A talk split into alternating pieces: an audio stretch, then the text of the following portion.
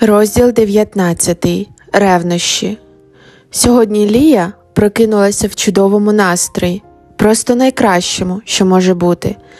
Зазвичай понеділок не давав приводу для веселощів, але дівчина знала, що зустрінеться на роботі з Романом, і це робило її щасливою.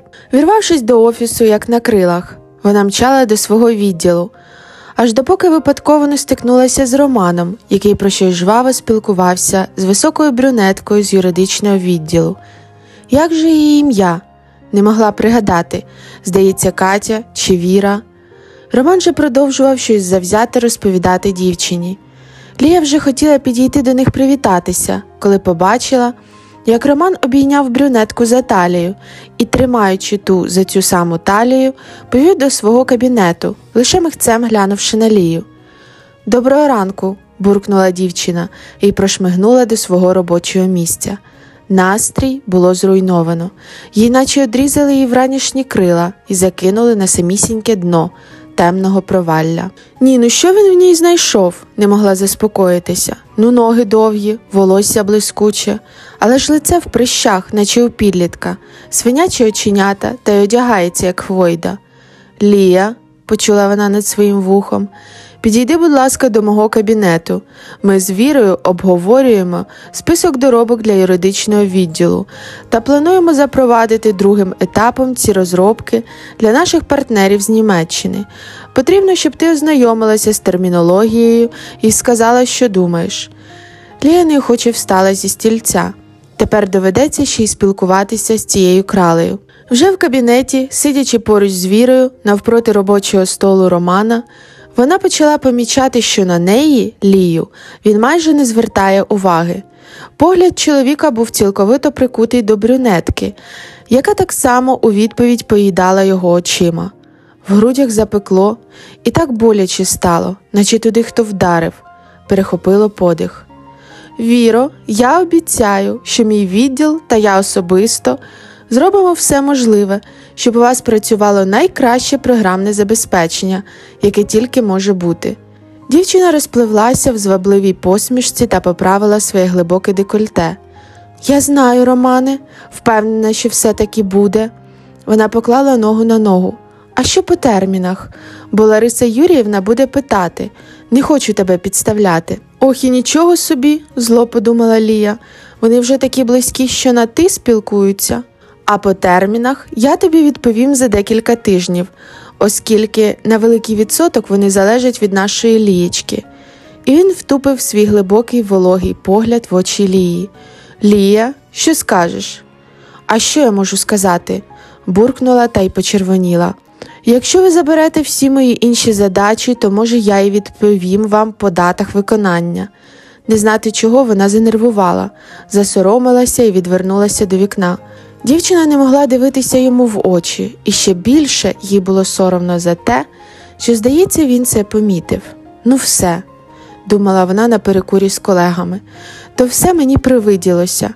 Нічого й немає в нього особливого відношення до мене, а я поводжуся, як дурепа. Треба все забути і займатися своїм життям. Права була ната.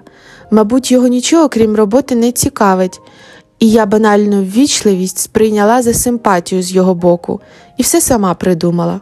Ну нічого, заспокоювала її ввечері ната. Ти не винуват себе, ти не можеш застрахуватися від усіх покидьків на світі. Ти просто раніше ще з таким не зустрічалася, а я вже стикалася з подібним три роки тому, коли працювала в барі. Це ти про Святослава? Ага, він тоді фліртував направо і наліво з усіма, хто міг бути йому корисним. А одного разу я дізналася, що він регулярно спить з постачальницею, а вона йому у відповідь знижки робить. Ната голосно розсміялася, уявляєш, за знижки.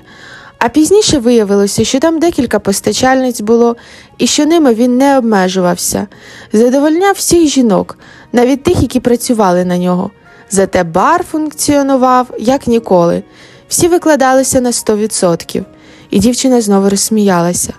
Як ти це пережила? ледь не плачучи і глибоко співчуваючи подрузі, запитала Лія, яка виглядала цієї миті як побита собака. А як пережила? Завела собі нового кавалера, Переключилася, як то кажуть, та й забула за того покидька. Ну і звільнитися довелося, звичайно ж, бо трохи боляче було. Ні, ну я повірити не можу, похитала головою Лія. Все виглядало так реально. Я навіть дотепер не можу до кінця зрозуміти. Я вигадала його почуття до мене чи флірт і увагу до інших. Аж так все реально було. Але як так можна грати? Та й навіщо? Я тобі так скажу, подруго, ти ніколи не аналізуй інших, як там хто вчинив і чому. Ти не зможеш залізти інакшій людині, ніж ти в голову, а тому не спроможешся зрозуміти. Але навіть якщо вийде, навіщо це тобі? Тобі від цього легше не стане. Ти права, знову сумно похитала головою руденька. Весь вечір вона провалялася на дивані, дивлячись розважальні ролики та переглядаючи профілі симпатичних хлопців в соцмережах, аж поки не наткнулася на доволі привабливого блондина, у якого висвічувався статус в активному пошуку.